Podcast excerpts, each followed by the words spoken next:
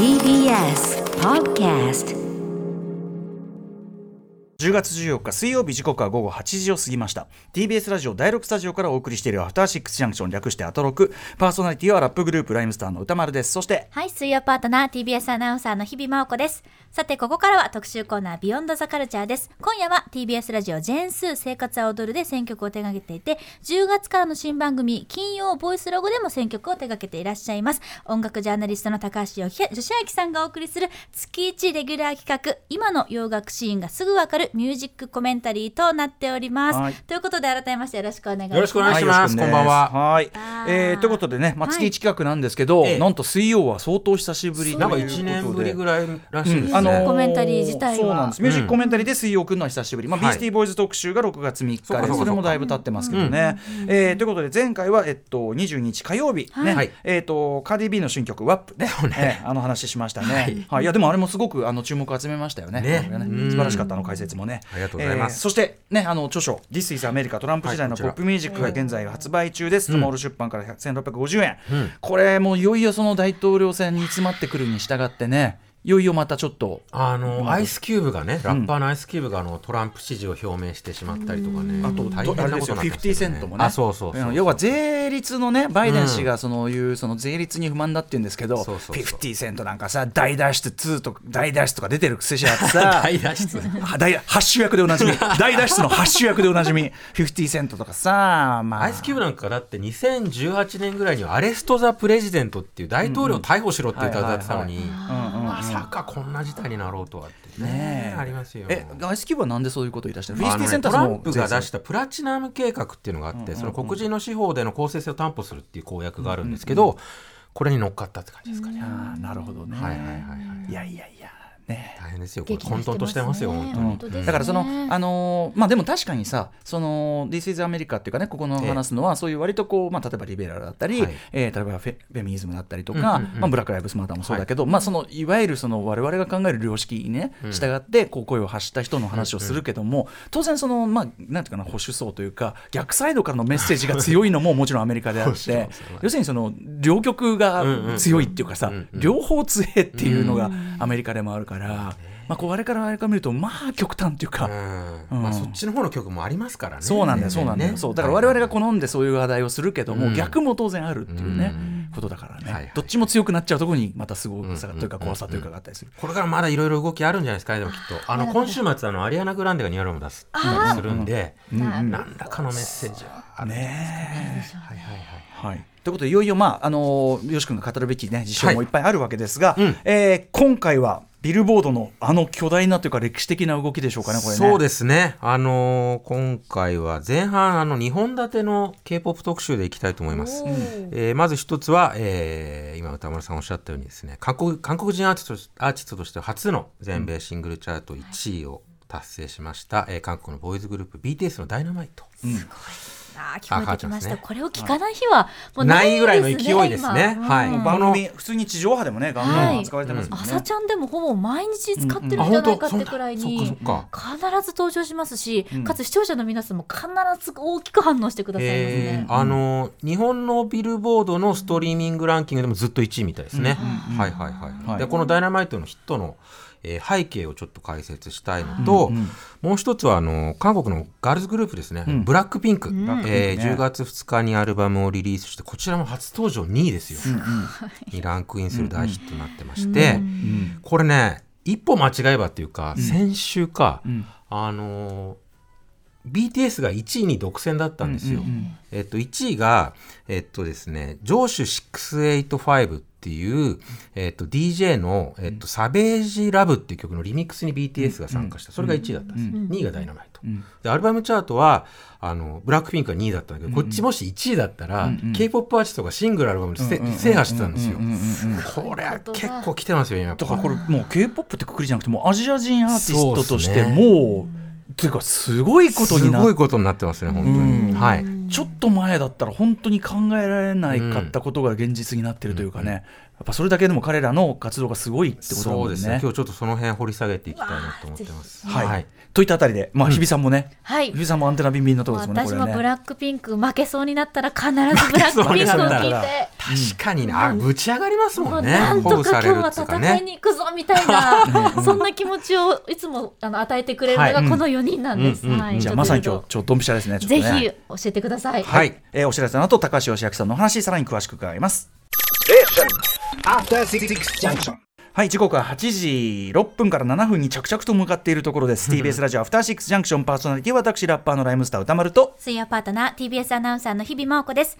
この時間は特集コーナービヨンドザカルチャー。今夜は音楽ジャーナリストの高橋義明さんに最新洋楽情報や注目の新譜を紹介していただきますが、今日は大きなテーマとして K-POP のお話もしていただくということです。はい。そして改めて今日えー紹介した曲は放送後にまとめて番組公式のツイッターにアップいたします。そして Spotify にもプレイリスト公開されますのでそちらもぜひ参考にしてみてください。はい、ということで、えー最新洋楽情報ということで、先ほどもちらりと言っていましたが、とにかくアメリカの、えービルボードチャート堂々席巻中の BTS とうん。ブラックピンク、え2部構成、まずは前半2部構成。じゃあまずはい。BTS から行ってみたいと思います。うんまあ、あの簡単に、えっと、グループどんなグループか説明しておくと、まあ、2013年に、えーデビューした、まあ、韓国のボーイズグループ、まあ、ヒップホップアイドルなんとも言われてますけれども、えー7人組の、えーボーイズグループでございます。でこのれ、まあ、歴史的なシングルになった「ダイナマイトのもう全米ナンバーヒットの背景なんですけど、まあ、最初にお断りしておくと、あのすでにアルバムはもう4回全米チャート1位になってるんですね。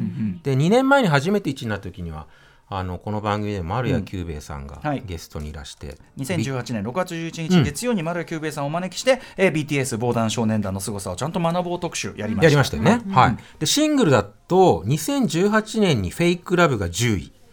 で、去年2019年に、えー、ボーイ・ウィズ・ラブが8位。で、今年2月に出したオンが4位。で、まあ、じりじり、こう、まあ、頂点には迫ってたんですけど、まあ、で、今回のダイナマイトは多分結構戦略的に勝負に出た。1位取りに行ったナンバーワンっていう印象があります。やっぱりアルバムはさ、すごい、まあ、ファン割とファン度が高い人が買うもんだけど、やっぱ曲単位となるともっとこう広く、そうね。支持を狙っていかないといけないので、でまずやっぱちょっと注目してほしいのがこの「ダイナマイトって曲が BTS にとって初めての全編完全英語詞、意外ですね。そうなんですよ、うん。そうなんですね、うん。これまであのささっき言った全米トップ10にした3曲は、やっぱ英語と韓国語のミックスなんですよね、うん。やろうと思えば全部英語詞とかねできたのに。全然できるのにね。俺だからこだわりなんだろうなと思ってたのね。うんなんまあもちろんこだわりなんだろうけど、うんうんうん。そこをあえて外しての狙いに行った。そういうことですね。うんうんうん。でもうこの「ダイナマイト」ってあのい一応コンセプトがあってその新型コロナウイルス禍の世界を元気づけたいみたいな、そういうテーマがあるんですけど、まあでもやっぱり1ゲットを視野に入れての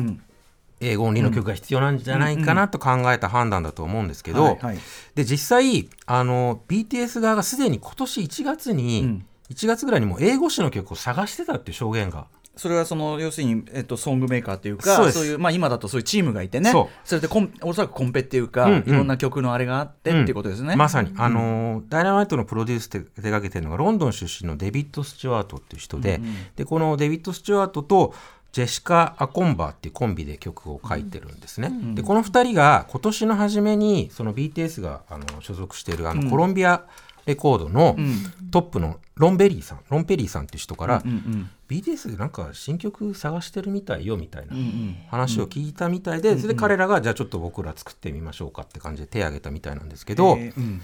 その BTS が探している曲の条件が、ん。ノリのいい英語詞の曲だったんですって。うんうん。うん。まあアッパーなのはまあそうそうとして。そう、うん、だから事務所側がもう今年初頭の時点でもう英語誌限定で曲を探してたってことは、もうその時点で考えてたんじゃないかなっていう条件がはっきりあるのね。そうそうそうそうそうそうそうでそのわけでこうより幅広いあの層にアピールすることを考慮して歌詞は英語誌にして、じゃあ曲調はどうするかっていうところですよね。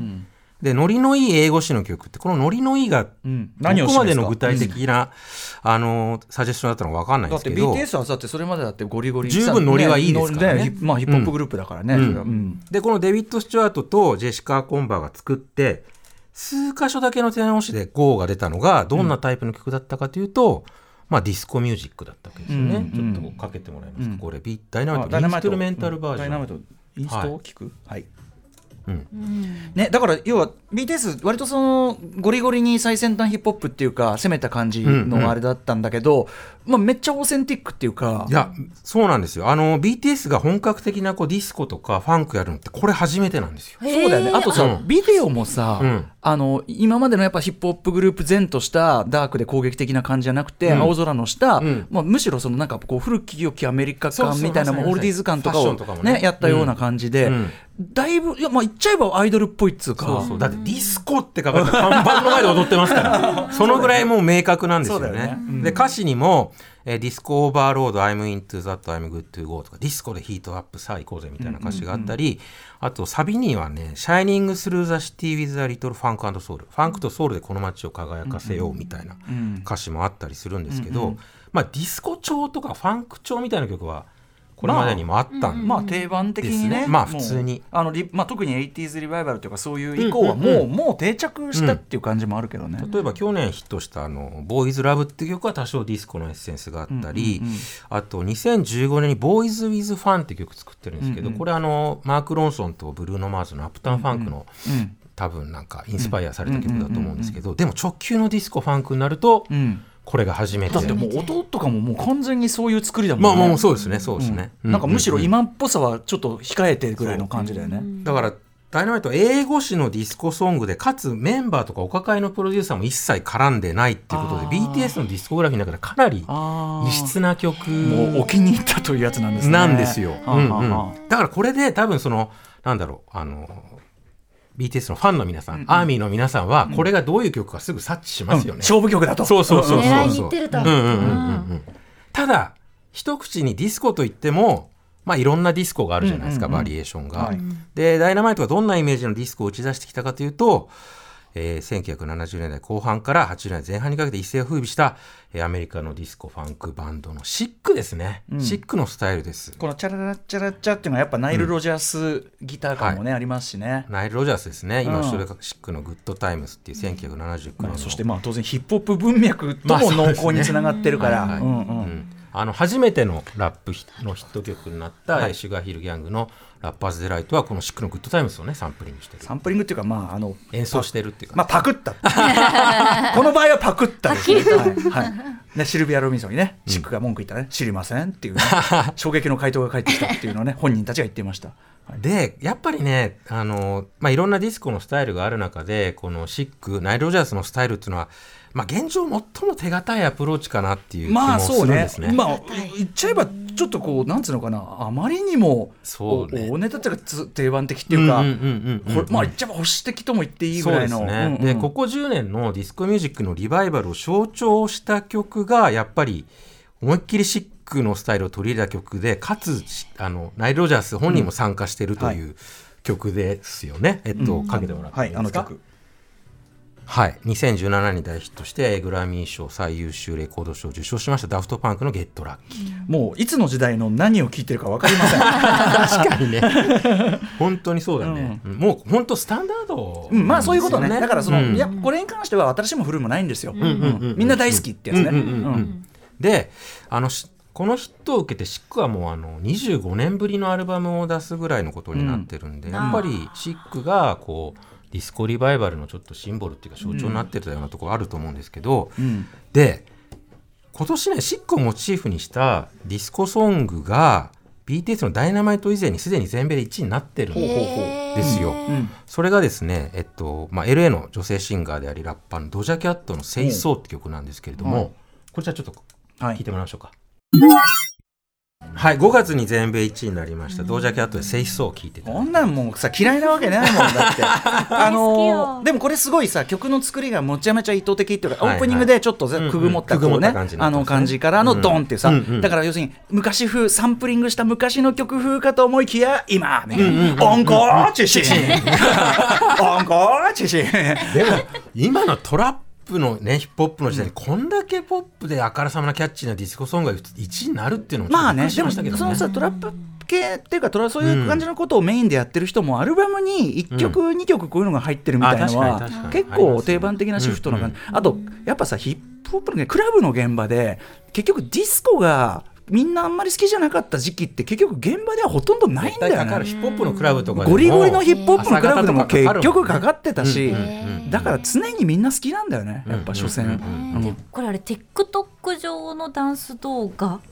ってことなんですか？映像で使われてたんですか？この曲が。それでバイラルヒットした。今ヒットしてる曲がほとんどもう TikTok 初だった。やそこでダンスしたりとか。だから多分振り付け込みだったりするんだ。なろうな、るほど、うん。楽曲がなんかこう SNS 映えする曲っていうのがやっぱり今、この曲は映えるでしょ映える。やっぱみ,、ね。みんなコミットできるし、可愛いしね。可愛いし、うんだこのまあ清掃でそのシックスタイルというか、ナイル・ロジャーススタナイル・ロジャーススタイルのまあディスコソングの人気の根強さをこう改めて、もう一回だから、まあ、ずっとずっとみんな好きとはいえ、ん。もう一回あのあたりやっぱやっぱいいよねっていうので、ちょっと火がついてるところにダイナマイトがうまくこう、うん。導火線にちゃんとこうまさにダイナマイト。導火線をこううまい。そうダイナマイト。うまい。うわちょっとさっきからちょっと言いたかったの。い。や歌丸さんがその意図で言ったのかと思いましたけどね。俺も感心してしまいましたね。だからまあ1位取りに行くあたっての BTS の選択はもう的確も的確ですよね。そうかそうか。だからこれだったらアーミーの皆さんとか K-POP リスナー以外にも余裕で届く曲かなという感じです。それこそ日本のさああいう朝の番組でお茶の間で流したって、だからブルーノ・マーズが普通にみんな聞いてたように、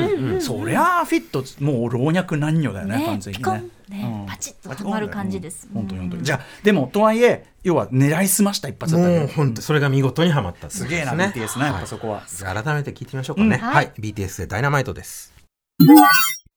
はい、えー BTS でダイナマイト。イエーそれはもなうんいいよ。かね、飽きないんですよ。よくできてるよ。でむしろね、聞くほど好きになっていく。ぐらい。確かにハマってっちゃう。なるほどね味がよく出てくるというか。はいはいはいはいやっぱここの時点ででもこうやって1位を取りに行くということは、うん。その BTS というグループとかその非常に意味があったってことなの？なんなんとなく私のまあ感覚ですけど、ちょうどその j ホープさんが、はえっ、ともう間もなく兵役を迎えるということでうんうんうんうん、まあ BTS どうなるのっていうのが韓国国内でももちろん全世界でもまあ議論になってると。ねうん。そのタイミングでもしかしたらもう BTS 一旦活動が止まってしまうんじゃないかっていうタイミングでここでドカーンね。と一位ちゃんと取っとくね打ち上げてくれたっていうまずはてっぺんを取っとく。うん。なんかそこがちょっとエモみがあるというかね、もみあね。りますよ。そういう。ストーリーもあるのか、でもう一発エモみがあるのが BTS の今後の動向として注目したいのが、来月発表になる第63回グラミー賞ノミネートの行うわ方で、すごいですね。あの映画ではパラサイト。ねそうなのよ。本当だね。あその通り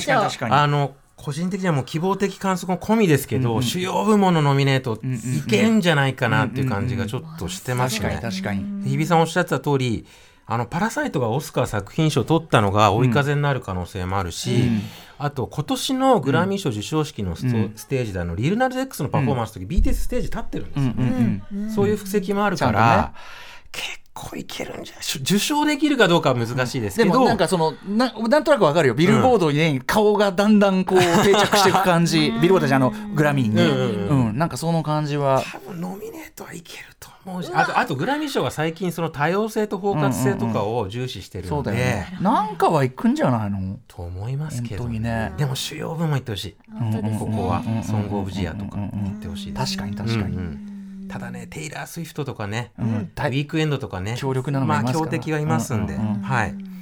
いやーでもまあとにかくそこまで来てるのが本ね。興奮しますよそこれは。本当にす。ごいことだね。そしてなんかほすごくそのシンプルにこういったダイナマイトにもその明確な戦略、思いがあったっていうのが分かってすごく良かったです、これはそう。でした。はい。はい。じゃあ、えっ、と行ってみさあじゃあましょう次。で、えー続きましては、日比さんの戦闘モード。戦闘 ブラックピンクしてくれる鼓舞ソングと私は呼んでますけれども。じゃああの10月2日に、えーデビューアルバム G アルバムが全米チャート初登場に2ランクインした、えー韓国のガールグループですね、ブラックピンク、じゃあまずはこの曲ではい。上げていきましょうか。大好き。えーじゃあブラックピンク。日比さん紹介しましょうはい。日比さん言ってください。はい。はいではお聴きください。ブラックピンクで Kill This Love。はいブラックピンクで「Kill This Love」聴いていただいております。ねぶねち上がりますねこれね、かっこいい。うんうんはい、ブラックピンクは2016年にデビューした、えー韓国のガールズグループで、えーメンバーはジス、ジェニー、ロゼ、リサの4人、えービッグバンとか2NE1 を輩出した、えー YG エンターテインメントの所属でございます。はい。で10月14日にあのネットフリックスであのブラックピンクのドキュメンタリーの「ライトアップ・ザ・スカイ」がね、公開されましたけどそこであのメンバーが、あの私たちはこれまでガーリーな感じは出してこなかったよね、みたいな話をしてるんですけど、あのね、あと今このかかってるキルディスラブ聞いてもらえば分かると思うんですけど、ブラックピンクはそのなんだろう清純さとか可愛らしさとか、うんセクシーさを打ち出してたこう従来のうん。K-POP のガールグループとも一線を画す、まあ、ガールクラッシュなんて言われてますけど、その女の子がかっこいいと思う女の子みたいな意味なんですけど、そのガールクラッシュクラッシュをまあ体現する存在と言っていいと思います。でも分かりやすく言うともうね完全にこう欧米のポップミュージックシーンに殴り込みに行ってますね。ああもうそうかそこは勝負しに行ってると。モード多分モード自体がね、うん。うん。あのそういう欧米のトップアーティスト互角に渡り合えるっていうコンセプトが最初から。最初からの運営側にあったんじゃないかなと思います。僕そこまでそのメンバーのこととかまでは詳しくないんだけど、あの DJDJ キキさんとかのミックス聞いてて、やっぱりおっと思うのはブラックピンク多かったんですよね。まずこのビジュアルの強さですよね。4人が揃うとなんでこんなにかっこいいのっていう、うんうんで全員結構もうハイブランドのアンバサダーとかになってますし、ファッション性も高いですよね。そうそうそう。あとラップ力ね、はいはいラップがうまい、うんうんうん特にあの、まあ、中心メンバーのリサね、めちゃくちゃうまいです。しあとその英語を介してのコミュニケーションもすごい達者だから、その辺も多分あのなんだろうな、アメリカのポップミュージック最前線で、あの勝負だけ勝負をできるような、そういう仕様になってるっていう感じだと思うんですけど、しかもあの、まあ、さっきね曲関わってる日比さんも話したんですけど去年 k p o p のガールズグループとして初めてあの、アメリカの、まあ、最大のフェスですね。コーチェラフェスのステージに立って、ん。もう大喝采を浴びて、かつあの、まあ、欧米のアーティストのコラボもすでにデュアリーパレディー・ガガとの共演実現させて、今回のアルバムでリードシングルの「アイスクリームで」えっと、セレーナ・ゴメスとコラボしてるんですけど、しかもこの曲はそのアリアナ・グランデ、かのアリアナ・グランデ自身も参加してるんですけどアリアナ・グランデのチソングライティングチームが曲を作ってるっていう、なるほど。えーそういう感じになってまして全米チャートでグループ過去最高の13位を記録してます、じゃあその曲ちょっと聴いてみましょうかね、えーブラックピンクセレーナ・ゴメスでアイスクリームです。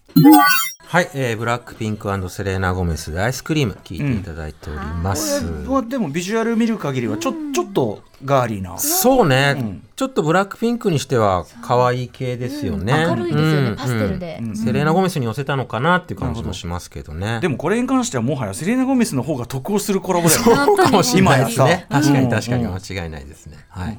で、ブラックピンク今回のアルバムリリースした直後にちょっとしたこう、まあ騒動というか事件があってですね、今アメリカのポップミュージック最前線にこう身を投じていくとこういうことが起こるんだなっていうゴシップ的なトピックがあったんですけど、あの先月このコーナーで取り上げたあの、まあ、ワップがヒット中のカーディー・ビーが、あのうん。今回のブラックピンクなのに参加してるんですよ。うんうんうん。えっと、ベッド・ユアナっていう曲で、うんうんうんえー、とゲストラッパーとしてフィーチャーされてるんだけど、この曲って「ベッティワナ」って「あなた何々したいんでしょ?」みたいな意味になるんですね。はいでブラックピンクのアルバムがリリースされた週ってあのトランプ大統領が新型コロナウイルスにうん感染していることが判明したタイミングだったんですよ。うんうんでトランプ大統領がツイッターであのコロナウイルスで検査して陽性反応が出ましたって、あの自分のツイッターで投稿したら、うんうんカーディー・ビーがですね、うんうん。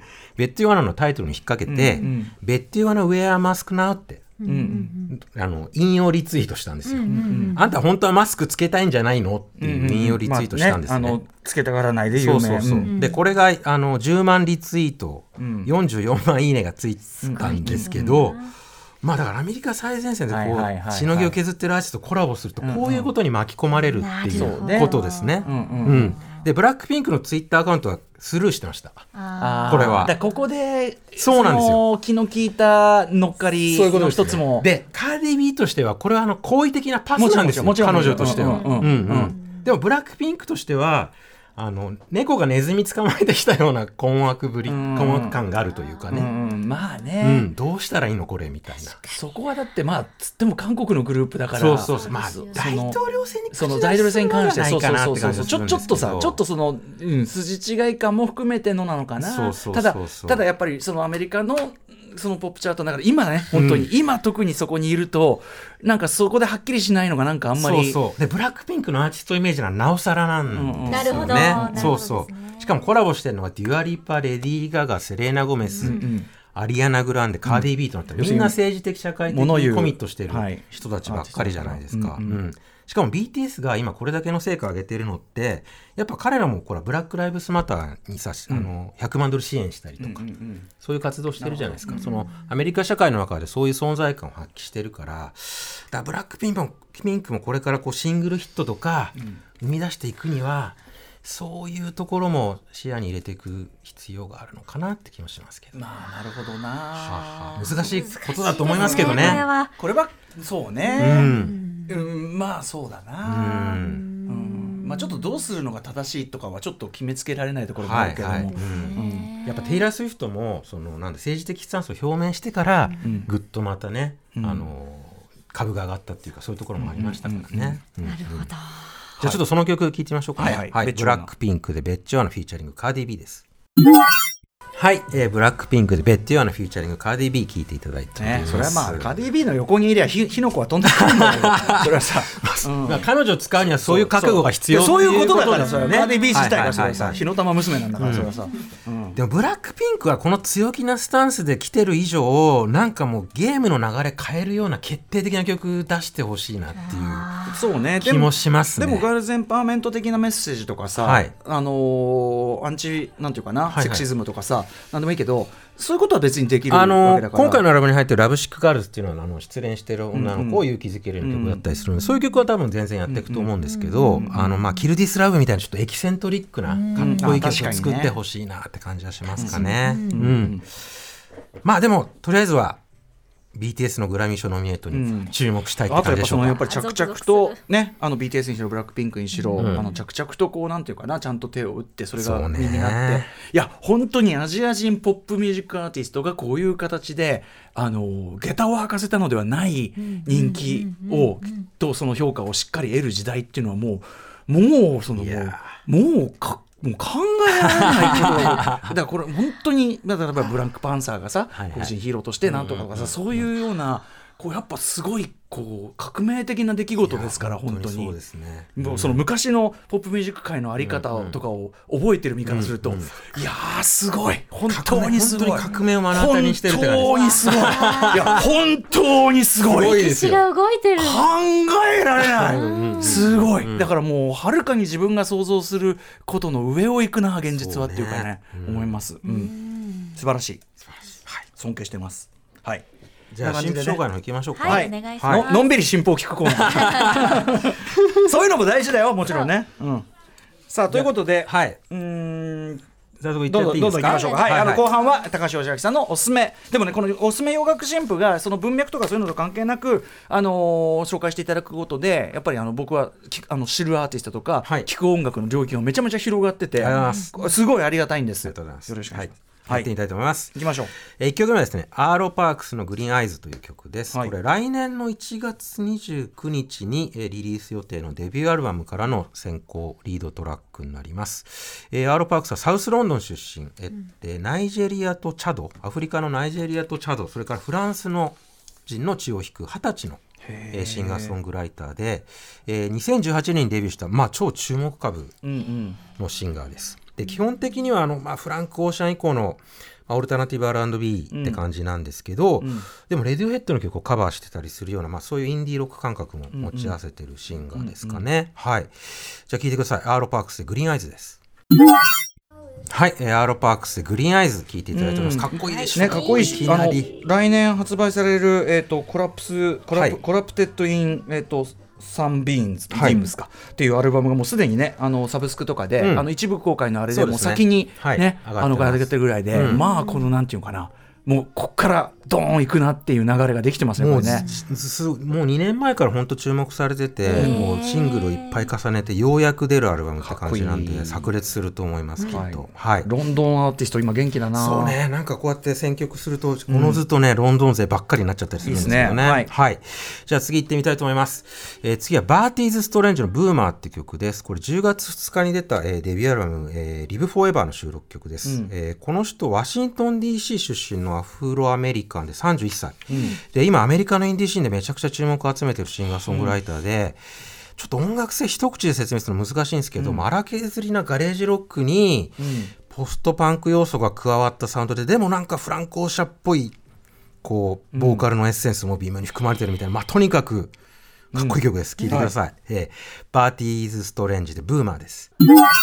はい、えーバーティーズ・ストレンジでブーマー聴いていただいております。なんかめちゃくちゃかっこ意よくない？外な曲調に走ってる、うんうんうんこんな疾走感あるロックになってそういくとはそうそうそうそうでもなんかちょっと踊れる感じがあるっていうか、そうだねダンスビートの感じなんかありそうでなかった感じっていうかそうそうそう佇まいも含めて、うなんか普通の国民のおじさんなんですようんそうそうすげえよおじさんおじさんよ本当になんだけどこんな感じのめ曲調にちゃくちゃかっこよくない、うんなんか走感を斜め上から来たそうそうで曲によって結構スタイルも変わっててジャズっぽい曲もあったりラップしてるのもあったりして本当にアルバムごと進められるのでぜひ皆さんチェックしてください。はい。はい。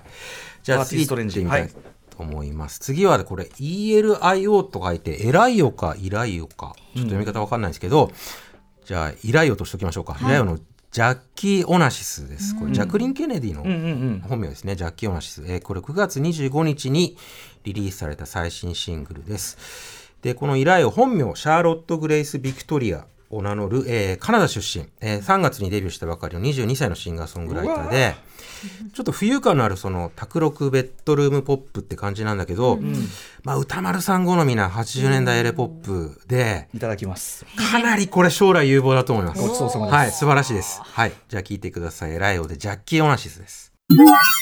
はい、えー、イライオでジャッキー・オナシス聞いていただいております。確かになんだろう 80s のね、まあでもこういうボーカルのスタイルは今のまあうんインディーロック、インデとかさ。ィーポップとかなんだと思うんですけど、ちょっとメランコリーなねうん。感じがね、でもメロとかそのうん。曲の質感自体はそう 80s 感もあるかなと思います、新鮮のなりとかはちょっとうん 80s、だからだからまあ絶妙に今っぽいよやっぱりね、うんうんうんうん。素敵おです。好きでしょいただきます、はい日比さんも結構ね、はい。お気に入りいただいて。ね。今すぐ入れました。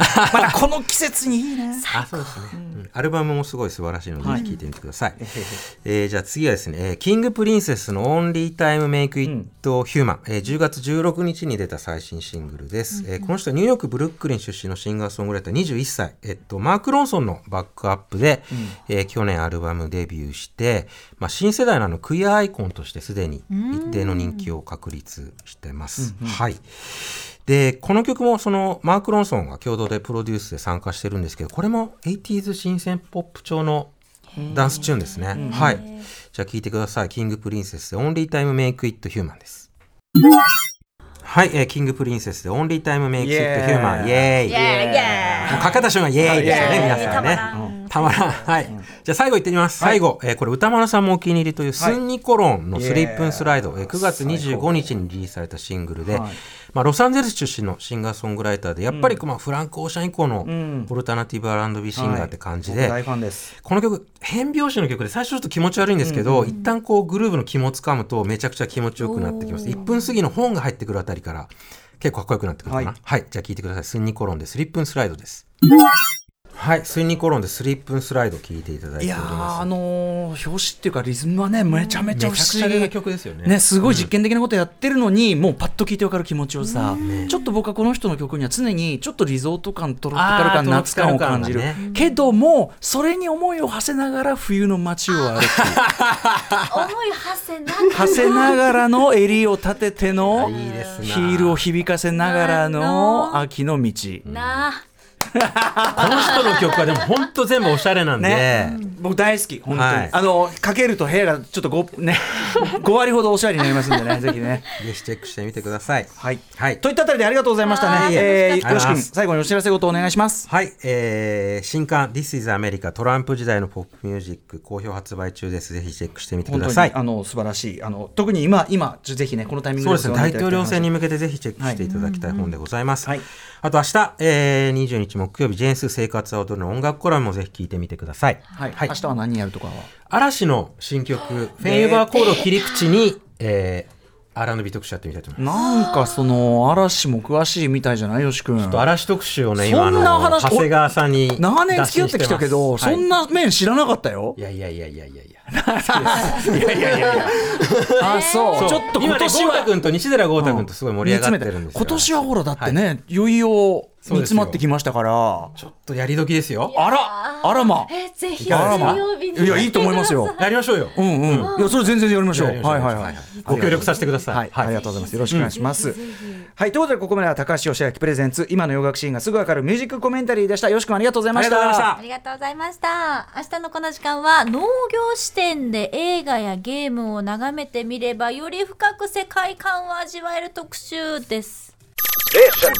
After Six Junction.